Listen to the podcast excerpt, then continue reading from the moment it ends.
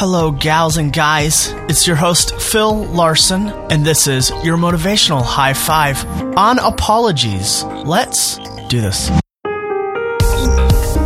Welcome back to the show. Thanks for joining me this week. Your motivational high five is a short show where we try to get a motivational high in five minutes. And it's pretty simple, really. We take a look at life. And I always am getting emails, and I want to hear what this show has meant to you, and maybe how we can work together and create something awesome.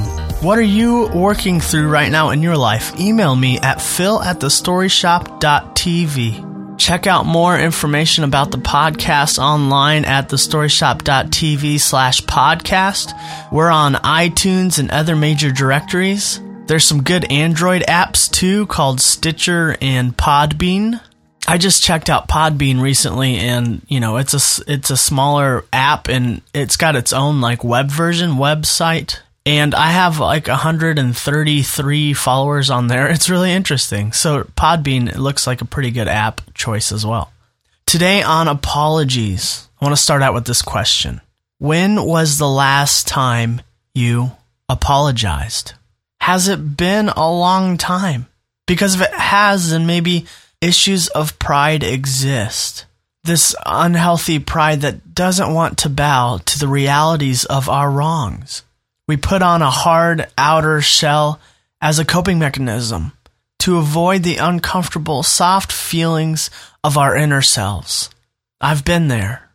And apologizing is hard because, in a sense, you're asking someone to forgive you.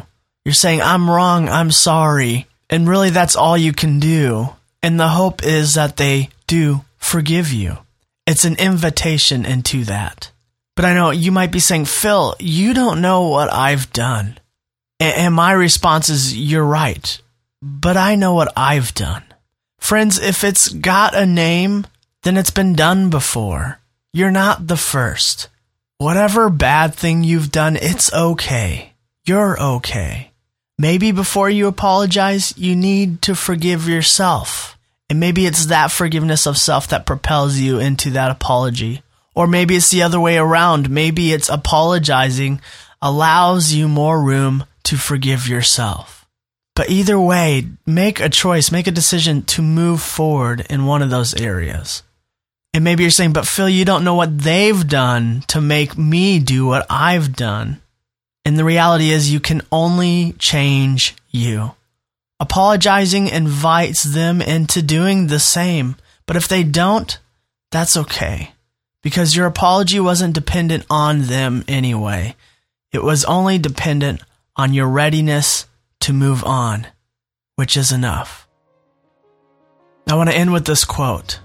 It's by Lawrence Shames, and the quote is Sometimes the readiness to be sorry can appear in a flash of insight. Other times, it may cost a sleepless night or a long sulk.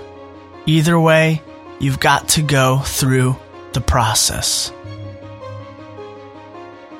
And as we reach the end of our show, we invite positive narratives in our lives. And scientific evidence proves that these positive narratives can rewire the negative narratives and become the true narrative, the more powerful narrative of our lives. And the way we do that is to look at a reflection of ourselves today. At some point, get out of your comfort zone and maybe do something a little different by staring into the mirror, not to address something of the outward appearance, but by addressing something inward. And when you have time to do that, will you say this? I can go through the process to become aware of my wrongs and ready to apologize.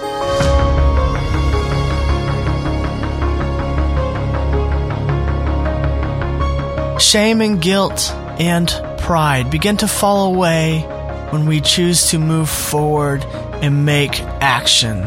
Make action for ourselves by forgiving ourselves, make action to others by saying sorry. And me talking at you is not enough. Now it's up to you. These movements towards health, they start with you.